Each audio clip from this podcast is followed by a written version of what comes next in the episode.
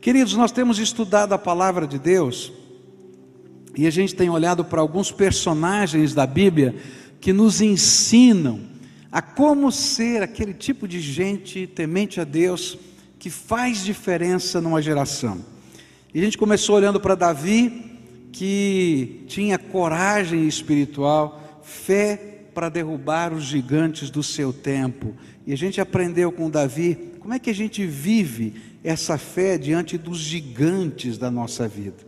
Depois olhamos para Moisés e aprendemos que não dá para a gente ter essa coragem espiritual de enfrentar os gigantes sem que a gente viva uma profunda intimidade com Deus, porque é dessa relação profunda com Deus que nasce a coragem, o poder do Espírito para dirigir a nossa vida.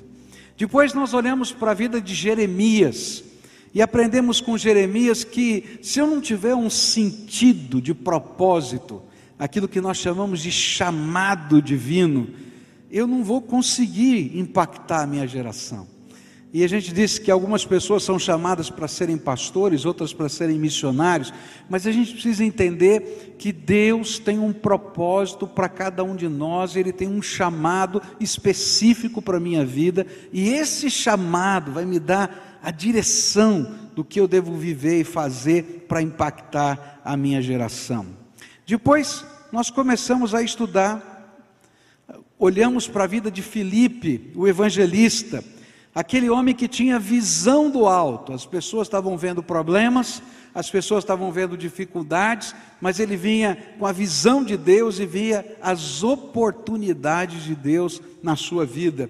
E nós aprendemos que não dá para a gente impactar uma geração se a gente só enxerga o problema, a dificuldade e não é capaz de enxergar o que Deus está vendo, a oportunidade de Deus na nossa vida.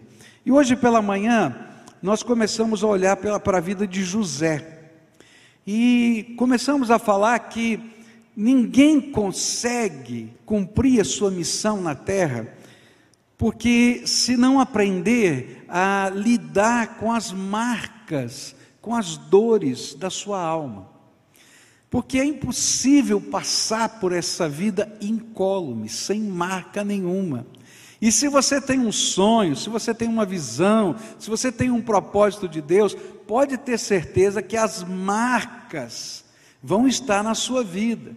Não vai ter só um tapete vermelho com pétalas de rosa na, na tua frente para você andar nessa vida, não. Vai ter um monte de batalha.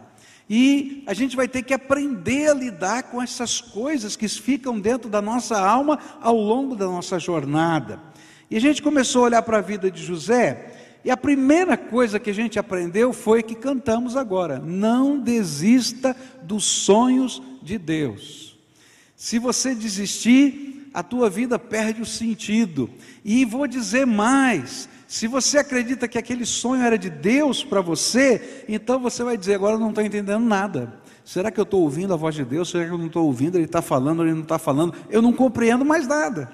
Então, não desista dos seus sonhos, porque desistir dos sonhos é perder o rumo da vida. A gente precisa estar firmado naquilo que Deus fala. Agora, Deus não tem responsabilidade com o teu sonho, Ele tem responsabilidade com o sonho dele que Ele semeou na tua vida. Cuida para você conhecer o sonho de Deus.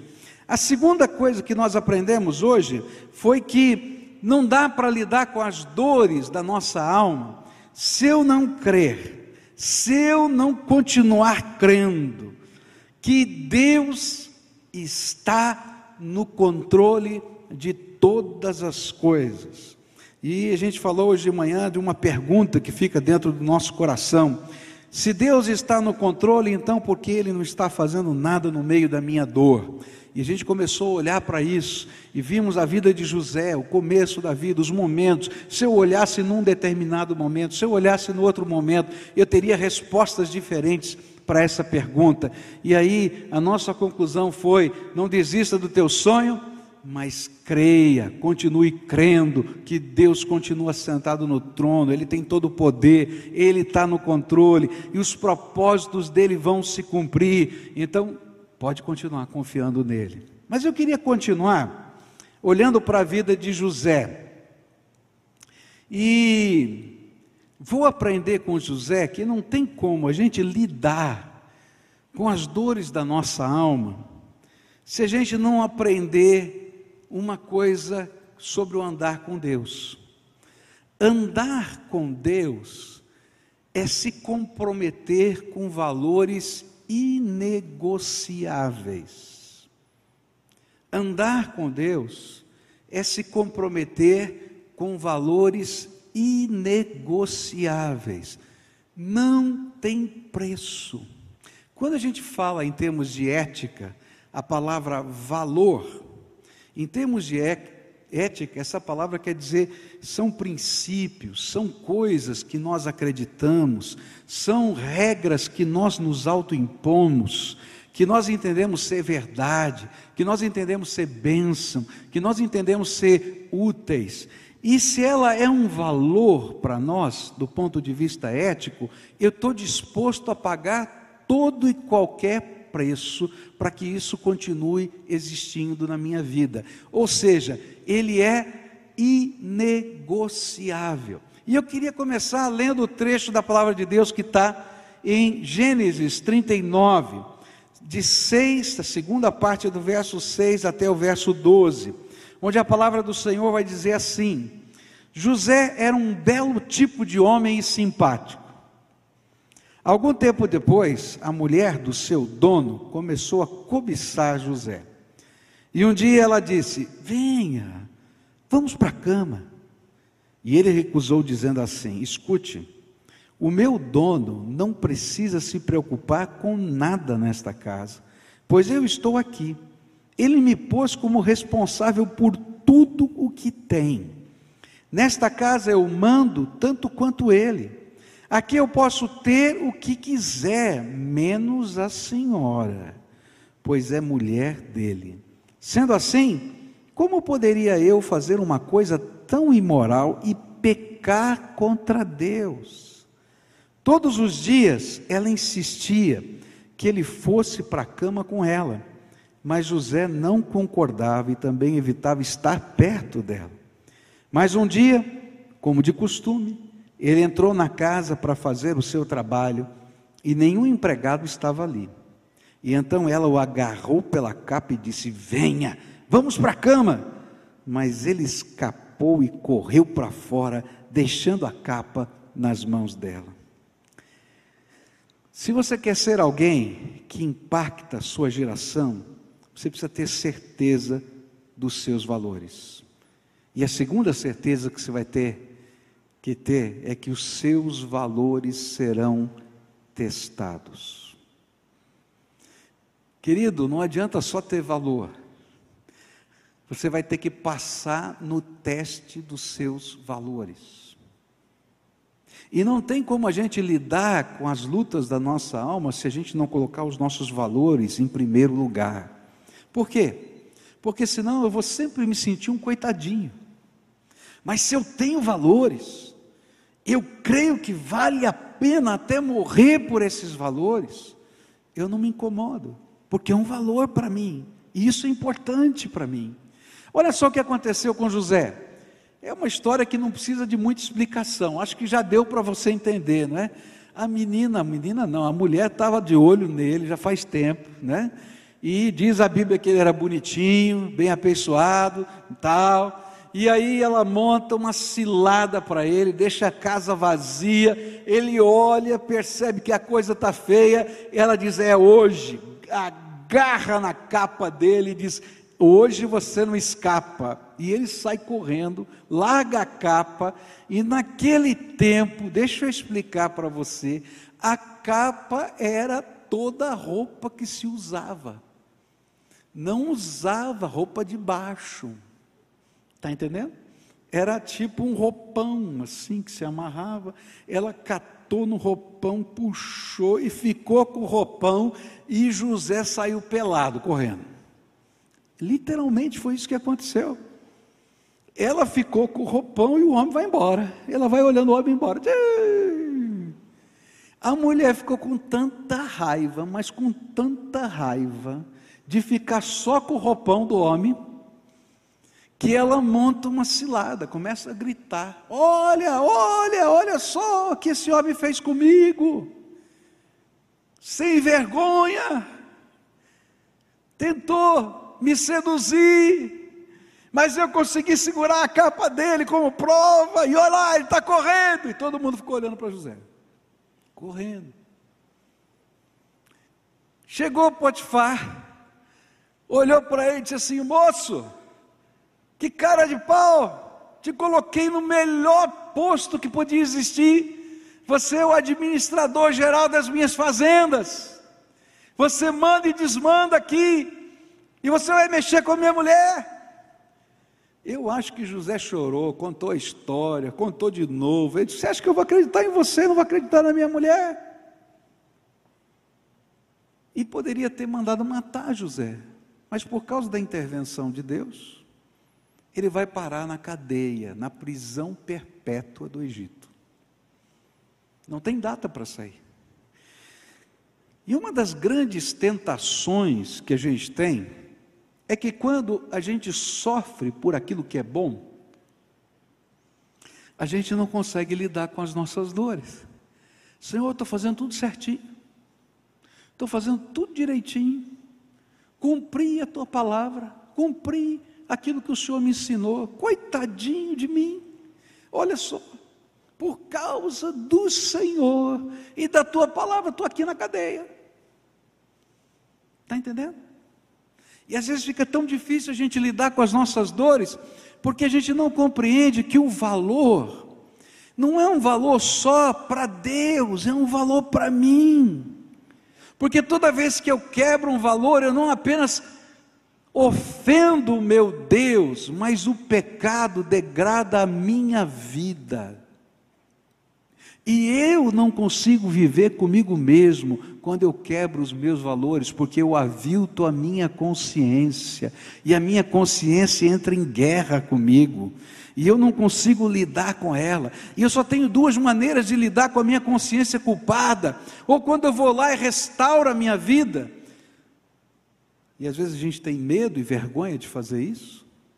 Ou quando eu mato a minha consciência. E quando eu mato a minha consciência, pior ainda.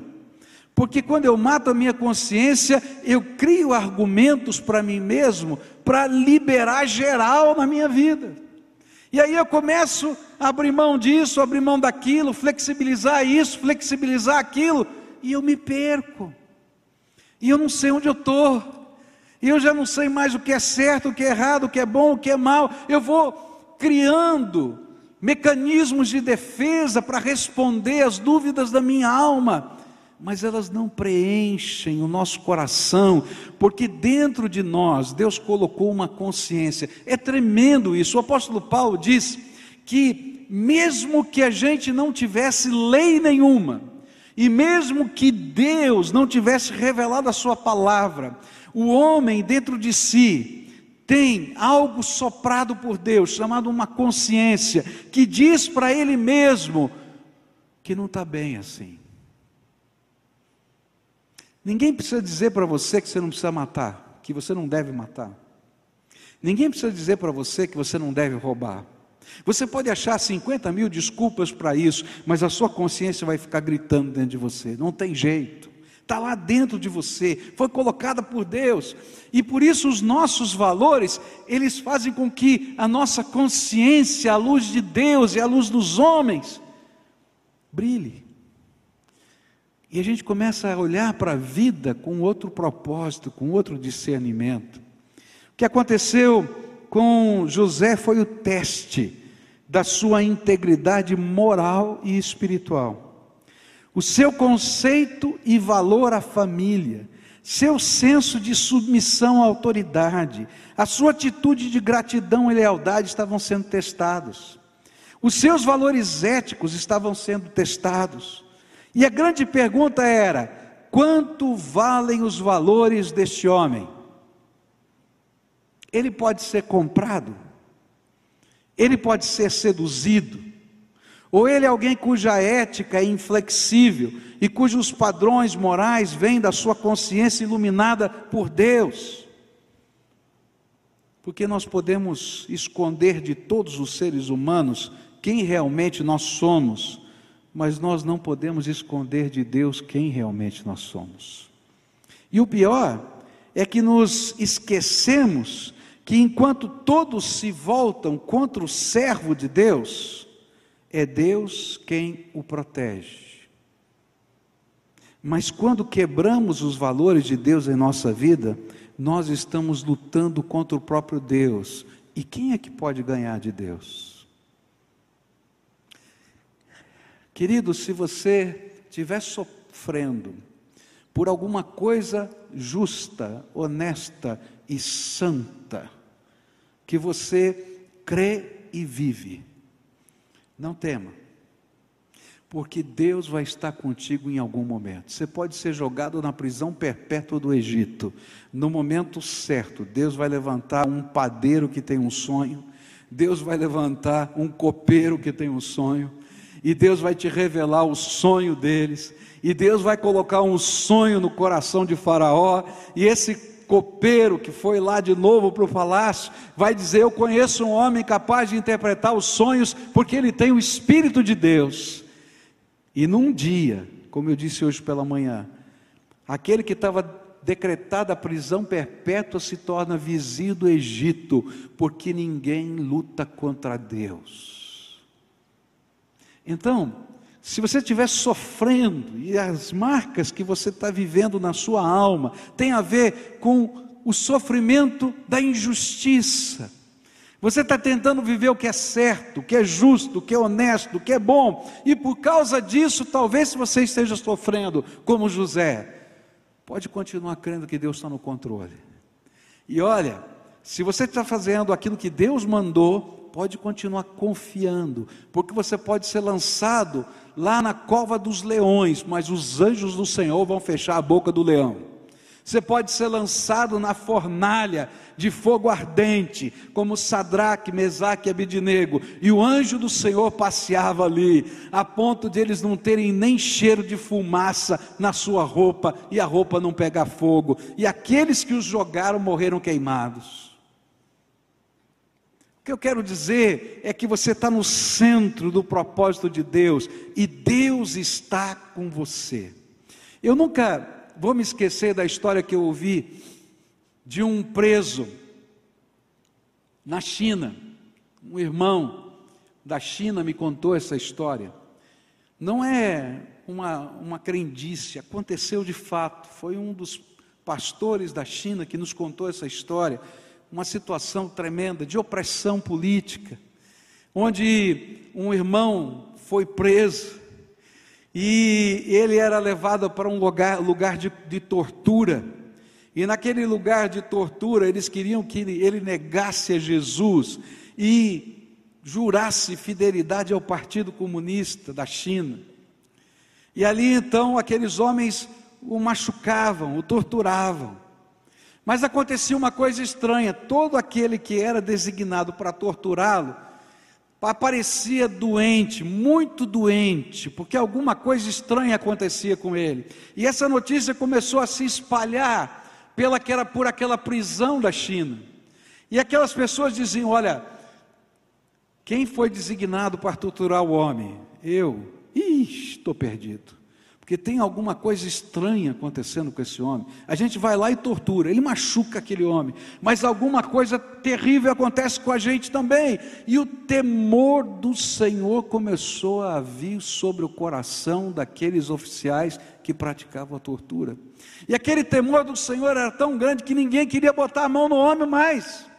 E o temor do Senhor começou a se espalhar pelos soldados, e o temor do Senhor se espalhou pelos presos, e quase 50% das pessoas, entre presos e não presos, que estavam ali se converteram, porque o temor do Senhor estava ali naquele lugar.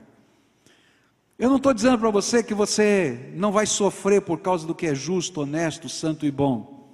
Às vezes a gente vai passar por lutas, por tribulações, por dificuldades, e vamos sofrer sim por aquilo que é justo, santo e honesto.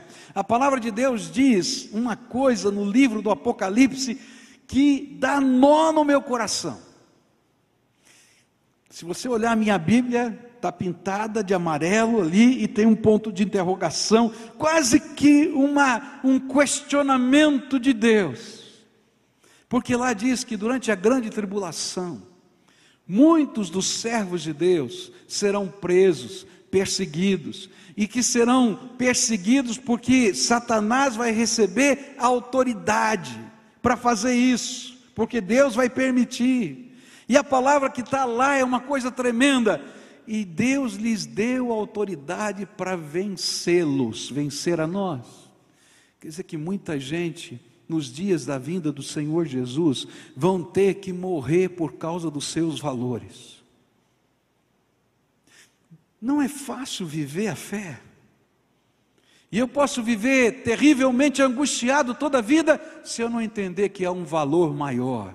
E é por isso que o apóstolo Pedro vai dizer: quando você sofre por causa daquilo que é justo, honesto e bom, não fica preocupado com isso, porque muitos antes de vocês já passaram por isso, e mais, nada pode se comparar essa leve e momentânea tribulação. Quando eu leio isso, me dá às vezes raiva, porque a minha não está parecendo nem leve nem momentânea, está difícil. Mas ele diz: essa leve e momentânea tribulação não se compara àquilo que Deus preparou para você para toda a eternidade.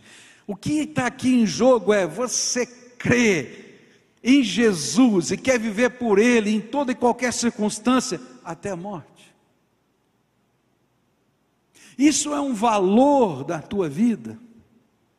Ou você está crendo no Evangelho como um passe de mágica, em que tudo vai ficar maravilhoso, o tapete vai estar vermelho, as rosinhas estão lá.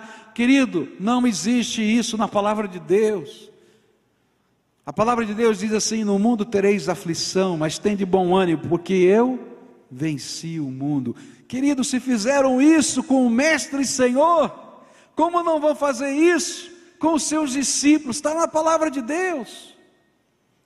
O que tem aqui valor na vida de José é a gente entender: eu sou capaz de enfrentar as lutas por causa do bem, as lutas por causa da justiça, as lutas por causa da minha fé, as lutas por causa dos valores morais que estão dentro de mim, se eu entender que o meu pacto com Deus excede todas essas coisas.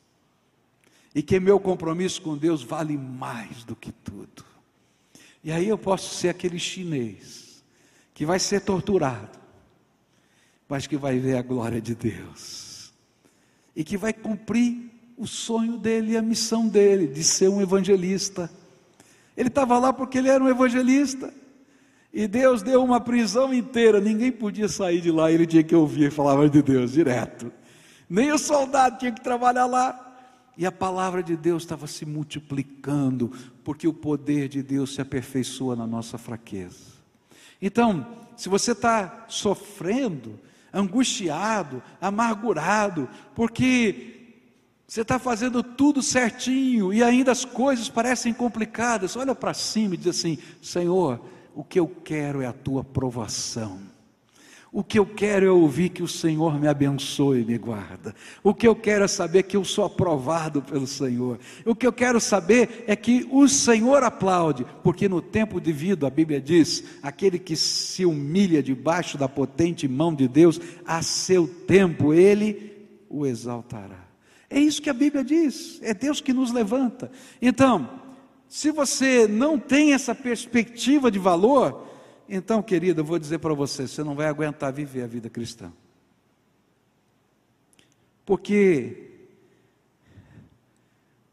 a gente não compreendeu ainda o sentido. Agora, se eu desistir, se eu dissesse, não estou afim de fazer tudo isso, já que não funcionou fazer tudo certinho, agora eu vou fazer tudo errado. Eu já ouvi algumas pessoas dizendo assim: ah, não, agora desisti, vou fazer tudo do jeito que todo mundo faz. A gente não compreende a natureza de Deus. Se você é servo de Deus, a palavra de Deus ensina uma coisa tremenda. Existe uma história na Bíblia, a história de um homem chamado Balaão, ele foi contratado por Balaque para jogar uma maldição sobre Israel. E ele não podia jogar essa maldição sobre Israel, porque Deus abençoava Israel. E toda vez que ele ia amaldiçoar, Deus aparecia dizendo: Não, não cabe maldição aqui, aqui vem essa benção, aquela benção. E ele era pago para amaldiçoar e ele abençoava.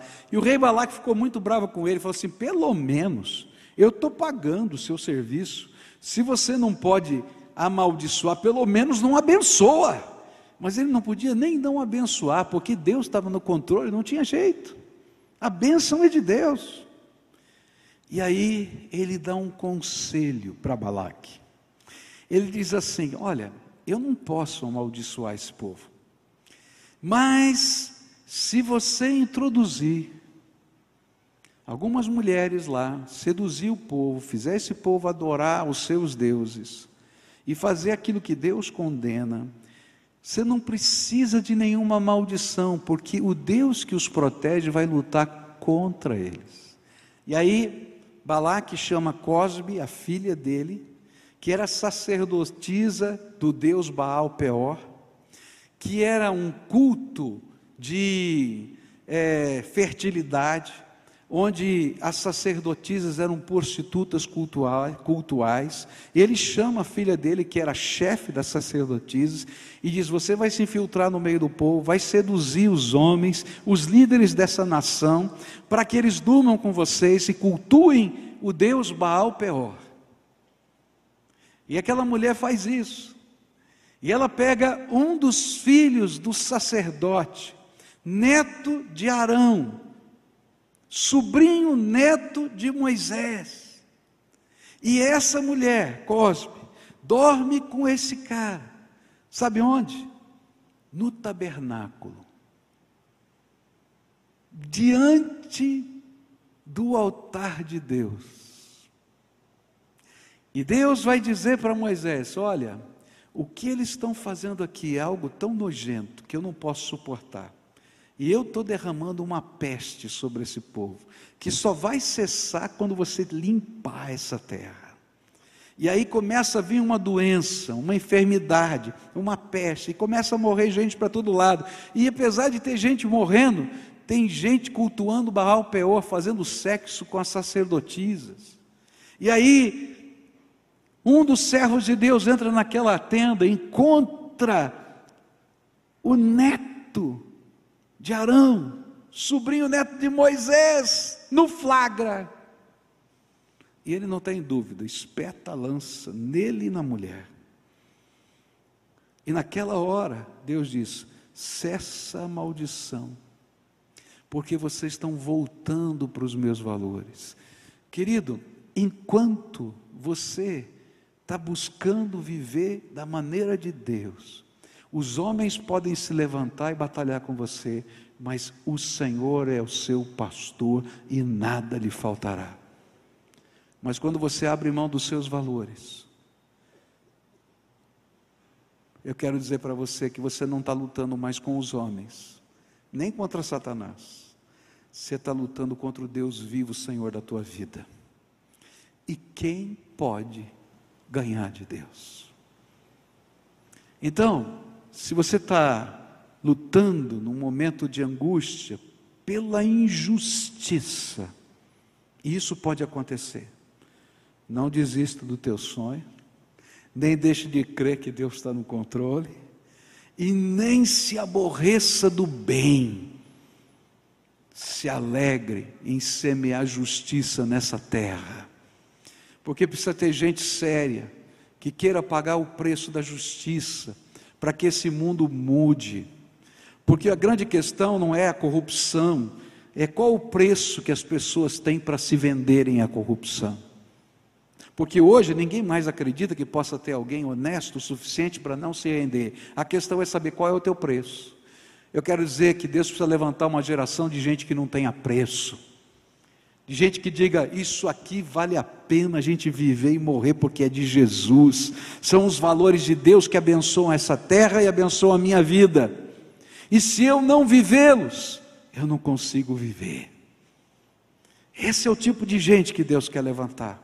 E quando a gente tem esse tipo de valor, a gente não está preocupado, não. Porque é muito mais do que uma causa, é uma certeza, é um compromisso e um pacto com o Todo-Poderoso.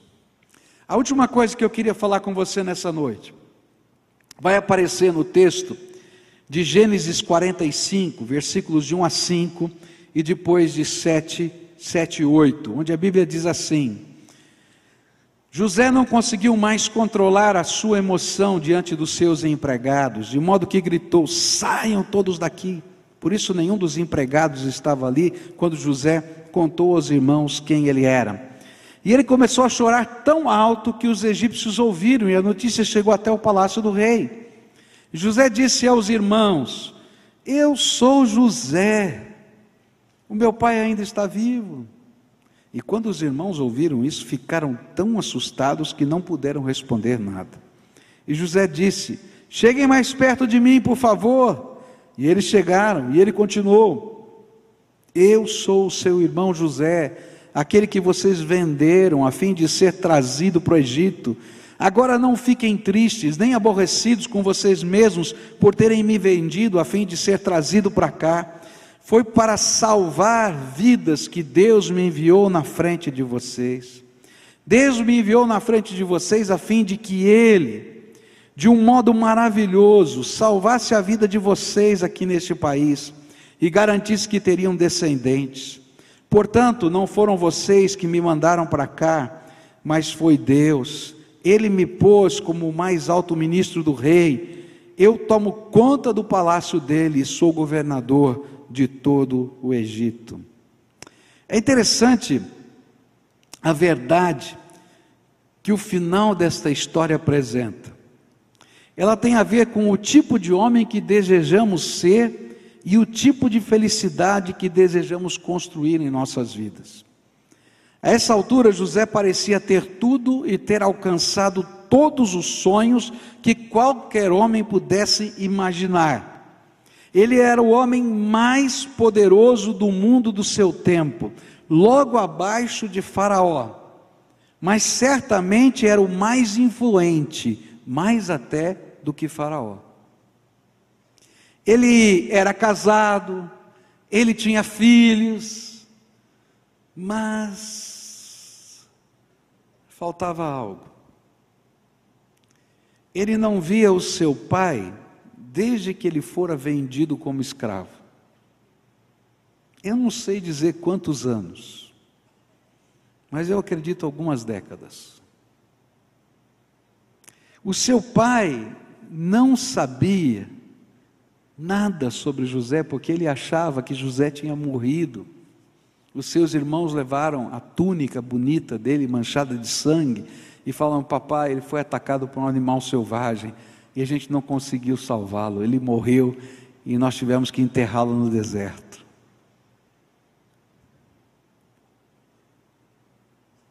Ele não podia se sentir parte ou pertencer, porque ele não tinha cultura, povo, família, não tinha nada. Ele estava lá, tinha tudo. Mas faltava alguém.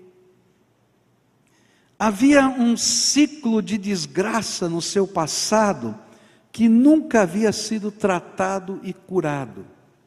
E por isso ele precisava decidir que tipo de homem ele ainda seria. Queridos, eu queria que você imaginasse essa cena. Eu creio que, que Deus, na sua sabedoria, faz algumas coisas que são inusitadas. Eu não sei você, mas eu tenho uma grande tentação de esconder debaixo do tapete as minhas dores. Você está entendendo? Então a gente pega, né? E faz assim: isso aqui a gente põe numa caixinha, fecha bem a caixinha.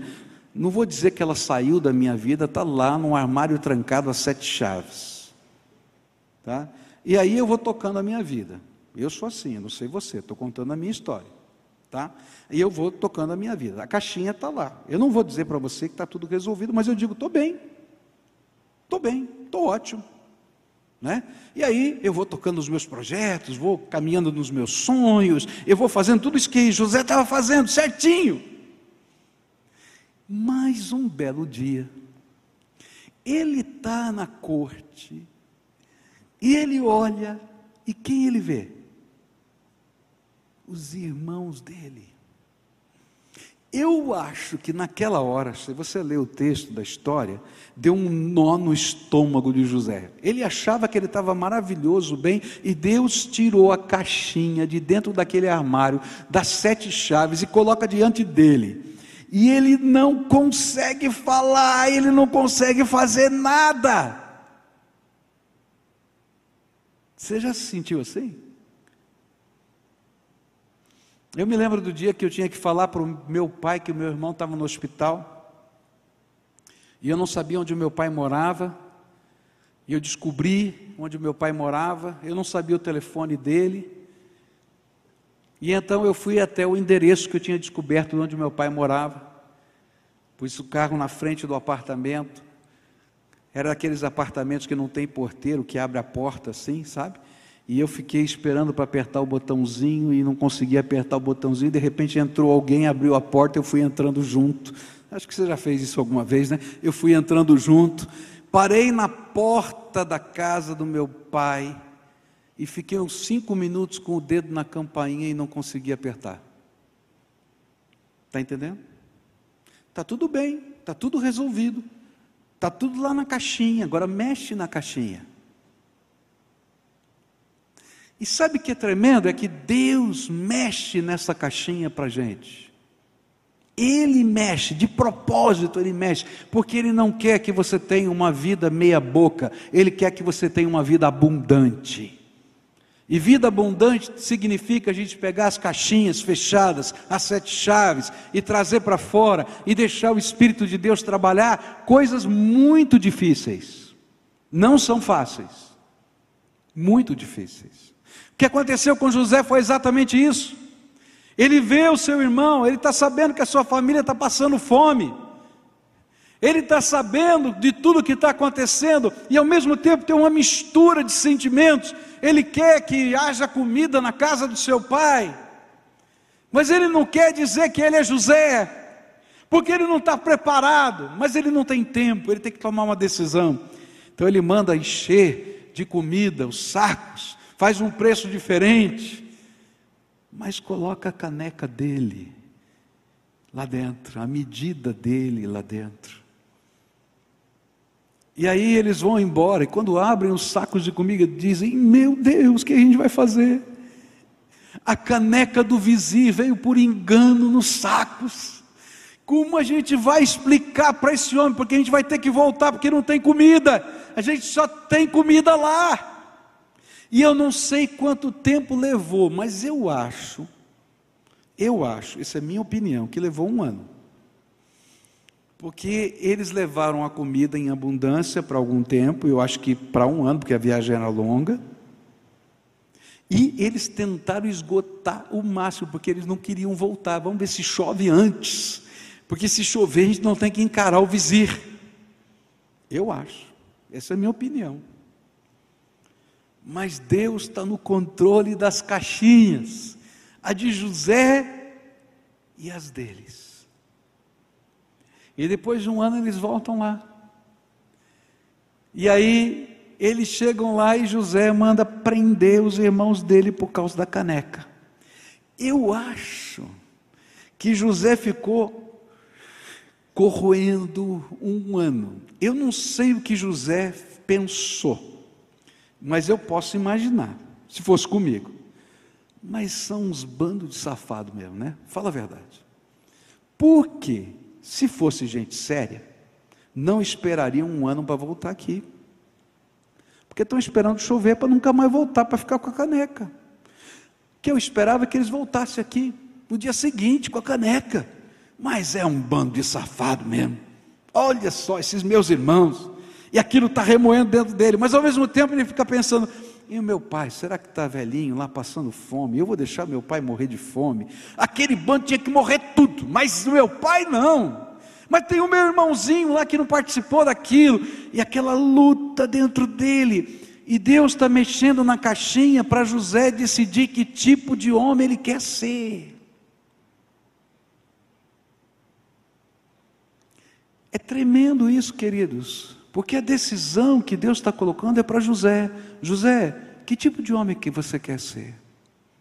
Um homem que está preocupado em retribuir o mal pelo mal, ou a cobrir o mal com o bem.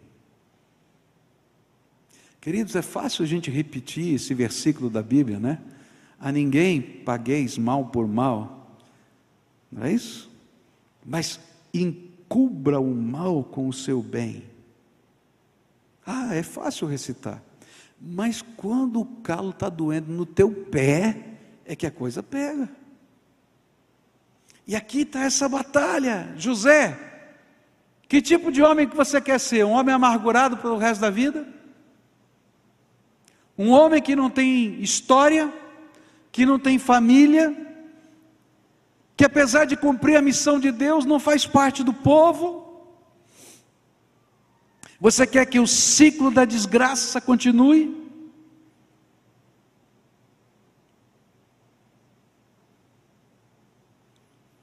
Ou você quer colocar um limite no ciclo da desgraça na casa do seu pai? Mas José, se você quiser colocar um fim nesse ciclo da desgraça, você vai ter que perdoar os seus irmãos. Pois o ciclo da desgraça em uma família só é quebrado quando pagamos o preço do perdão incondicional. Essa é a palavra mais difícil que tem. Incondicional. O sentimento humano, carnal, pede retribuição. Se alguém me machuca, eu quero machucar. Eu quero dor por dor. Mas, queridos, a dor por dor não reconstrói, só aniquila. E a retribuição, ainda que nos dê um senso de justiça, não nos permite desfrutar o que perdemos. No caso de José, ele perdeu a sua família, os seus irmãos, os seus sobrinhos, as suas canções. Não eram as canções do Egito. Você já foi num país diferente? É muito estranho isso. Por exemplo, quando eu fui para a Índia, eu achava muito esquisito o louvor nas igrejas da Índia. Bom, primeiro, nas igrejas tradicionais da Índia, que não são igrejas contemporâneas, você não tem poltrona, você tem um, uma esteira no chão e todo mundo fica sentado no chão. E os instrumentos são muito esquisitos. Você já viu Hare Krishna? Já viu? Aqueles negocinhos que eles batem no dedo, aqueles, aquela coisa de, de, de barro que tem um, um, um negócio de couro para fazer barulho. É aquilo lá. E, começa a cantar aqueles negócios assim, Senhor, que louvores, que, que saudade dos meus hinos, Senhor. Então você imagina José com as canções do Egito. Ele dizia, ah, que saudade das canções de Israel da minha família. Ah, que saudade do sorriso do meu pai. Ai, que saudade das heranças, da cultura e dos laços. Mas a grande dificuldade do perdão é entender e aceitar que por toda a vida, presta atenção nisso, toda a vida, só você que perdoa poderá pagar o preço do perdão. Não dá para dividir a conta meio a meio. Nenhum ofensor pode fazer isso, só o inocente. É por isso que Jesus, sem pecado, morreu na cruz do Calvário por nós, porque só Ele podia pagar os nossos preços. Por isso José tinha que tomar uma decisão de pagar esse preço e sabe o que eu vou dizer para você, e vai ser uma coisa ruim de você ouvir? Você vai ter que pagar o preço o resto da vida, não é uma vez só, não. Não tem jeito. Cada vez que você abraçar, cada vez que você beijar, cada vez que você ouvir uma piadinha que você não gostou, você vai ter que continuar pagando o preço. Não tem jeito. Por isso que é tão complicado perdoar. E isso não é metafórico na vida de José. Ele queria trazer o seu pai, Mas o seu pai não deixaria os seus irmãos, netos, morrerem de fome em Canaã. Então ele tinha que trazer a família toda. Por isso ele decidiu trazer todos. Mas eles não tinham terras no Egito. Então ele deu as terras dele para o seu pai, para cada um dos seus irmãos, para os seus sobrinhos. Está entendendo? E mais, a terra estava vivendo a pior seca da história. Eles não tinham como comer nos anos que faltavam. Então ele teve que retirar da sua porção de grãos todos os dias e dividir com toda a sua família. E olha que a família não era pequena, não. Naquela época tinha 70 pessoas na família. Ele teve que pagar a conta dos 70.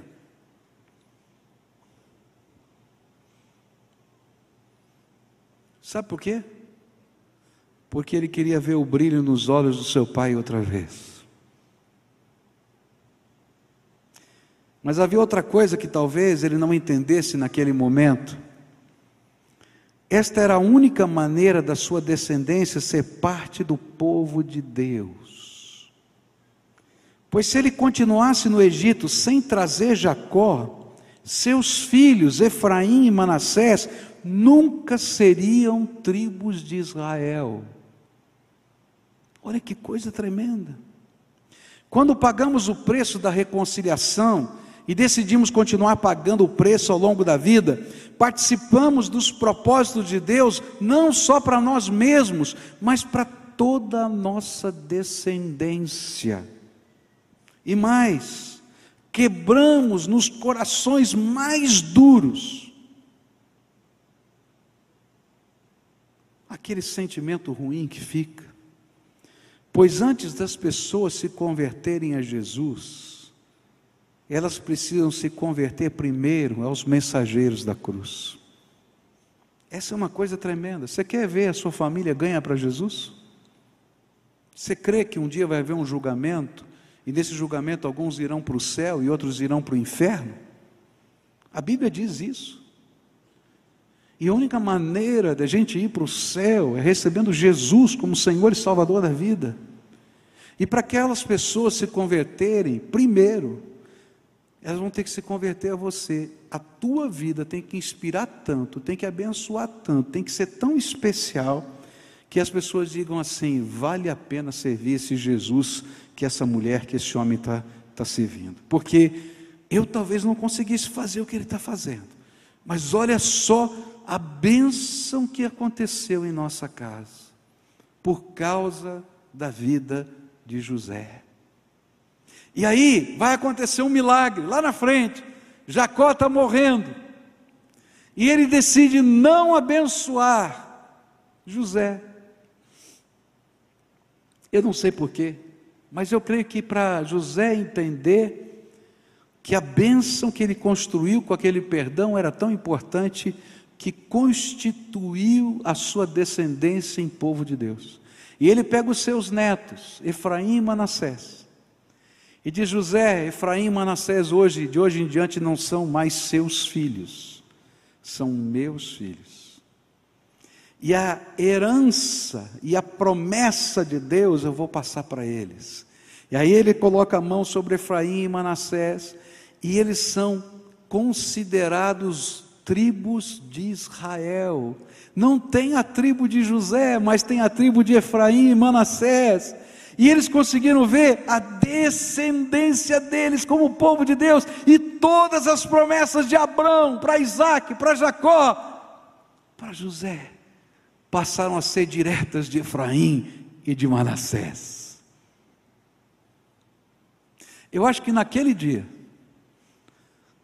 José, cheio do Espírito Santo, essa é a minha opinião, conseguiu antever que daquele dia em diante a sua descendência fez parte do povo de Deus. Pois, se as pessoas não se converterem, a nós que somos mensageiros da cruz, elas estarão sempre perguntando que tipo de evangelho você vive, não o que você prega. Hoje, o Senhor quer fazer alguma coisa na sua vida. Eu queria terminar esse culto orando, como a gente sempre faz. Não é fácil apertar o botão da campainha. Levaram anos na minha vida para eu ter coragem para apertar aquele botão da campainha. Não foram poucos. Eu creio que levou mais de dez anos.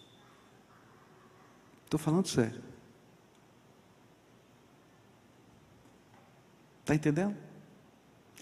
Mas Deus sempre ia lá naquele armário, na minha vida, que eu trancava sete chaves e tirava a caixinha e colocava de volta. Filho, essa lição você ainda não terminou. Eu não sei se Deus está fazendo isso com você. Ele, tem, ele fez assim comigo. Eu ia lá e escondia outra vez a caixinha no cofre, no armário, no lugar mais escondido possível. E Deus preparava as circunstâncias e colocava a caixinha de volta em cima da mesa. Se Deus está colocando de volta a caixinha em cima da sua mesa, é porque Ele quer curar você. Ele não quer curar o outro só, Ele quer curar você. Porque você não vai ser feliz enquanto essas coisas não se acertarem. Você precisa tomar uma decisão, e não é fácil de tomar essa decisão. A decisão é: de hoje em diante o ciclo da desgraça vai acabar. O ciclo da desgraça vai acabar. Pelo teu poder, sem artimanhas. E chega aquele dia que ele encontra os seus irmãos, ele não está mais preocupado com a caneca, com o Benjamim que ele guardou com ele ele olha para os seus irmãos e diz assim: Meu pai está vivo, eu sou José. Eu sou José. Vocês não me conhecem, mas eu te conheço. Eu sou José. O ciclo da desgraça acabou. Não fiquem com medo. Não foi por causa de vocês que eu vim parar aqui. Se eu for olhar para as minhas dores e achar que por causa das minhas dores eu cheguei aonde cheguei, então eu estou perdido. Mas se eu crer que Deus está no controle, então eu posso perdoar. Porque para cada mal que foi tentado, Deus me colocou graça. E eu cheguei onde cheguei pela graça de Deus. Então agora eu posso tirar essa caixinha do armário e dizer: o ciclo da desgraça acabou. E sabe de uma coisa? Não se preocupem, eu vou pagar o preço. Paguei até agora. Só que agora eu vou pagar com o bônus. O bônus de poder olhar no teu olho, de beijar vocês. O bônus de ver o sorriso do meu pai. O bônus de cantar as canções outra vez na mesa da família. O bônus. Eu não vou pagar o preço sem o bônus. Eu quero o bônus junto. E sabe o que mais? Eu quero que a minha descendência seja povo desse povo, povo de Deus, apesar de tudo, eu quero. Nessa noite eu quero orar por você. Nós vimos dois aspectos tremendos. Se você está sofrendo por causa do bem, glorifica a Deus, porque é um valor que vale a pena a gente colocar nossa vida em jogo. Mas se você está sofrendo por causa do mal, Tira a caixinha. Tira a caixinha do armário. E vamos tomar uma decisão hoje. A decisão é: está encerrado o ciclo da desgraça. Vou abençoar os que me amaldiçoam. Vou cobrir de bênção e pagar o preço daqueles que não entendem como eu vivo. Vou encher de amor a vida deles de tal maneira que exploda o coração deles, que eles não possam entender. Eles podem achar qualquer coisa, mas estou pouco ligando. Eu vou ter o bônus. Vou poder sentar nessa mesa outra vez, vou poder cantar as mesmas canções, vou poder abraçar e desfrutar. E um dia, Deus a seu tempo vai mudar o coração dessa gente. Porque só a conversão muda o coração das pessoas. Só a conversão mudou o seu coração. Então agora, semeia na tua descendência a benção. E eu queria orar com você, porque essa não é uma decisão fácil. Eu quero colocar essa decisão diante de Deus como um ato, uma oferta que você está dando a Deus, a oferta mais difícil que você já deu a Deus, a caixinha das suas dores. A caixinha das suas dores tem nome, tem endereço, é gente que você ama. Você vai colocar diante de Deus e vai dizer: Senhor, vou pagar o preço. Já pago mesmo. Essa é a coisa que a gente nunca percebeu. A gente continua pagando a vida inteira. Só que agora eu vou pagar com alegria, não com tristeza, e vou desfrutar do bônus. Senhor, me dá o prazer de cantar essas canções, de ver o sorriso e de brincar com as criancinhas que estão correndo. Se Deus está falando ao seu coração, você quer estar disposto a tomar decisões assim, seríssimas. Eu quero pedir a bênção de Deus na sua vida é a unção do Espírito Santo para você liberar graça, misericórdia. E vou convidar você para a gente orar, como a gente sempre faz. Vai descendo aí da galeria, vai vindo aqui de baixo. Se tiver uma família que está machucada, está precisando de restauração, vem a família toda, porque todos nós temos caixinhas. Não se engane. Pode ter escondido muito, mas a tua caixinha está aí. E a gente tem que pegar a caixinha, colocar na mesa Colocar a caixinha lá para Deus tratar. Vem para cá, em nome de Jesus, vem para cá. Abraça esse meu querido aqui, ele chorou o culto todo. Dá um abraço nele aqui para mim, para ele se sentir acolhido aqui. Dá um abraço nele aqui. Quem o Senhor está chamando? Tiver pai e filho que estão estremecidos, um pega na mão do outro, não fala nada agora, vem. se tem irmão e irmã aqui, se tem alguém lá longe, distante, tanto faz, traz a tua caixinha, traz a tua caixinha, a gente vai apresentar para Deus. E a gente vai pedir graça, graça de Deus, graça de Deus. Agora lembra, ó, tu vai pagar o preço, hein? Não é de graça, não, o resto da vida. Só que paga agora com o bônus do sorriso, da alegria, do prazer, da comunhão, da certeza de Deus. Faz os acertos que precisam ser feitos. Mas acerta e deixa Deus fazer você desfrutar desses bônus, porque é a alegria de Deus que vem na nossa vida.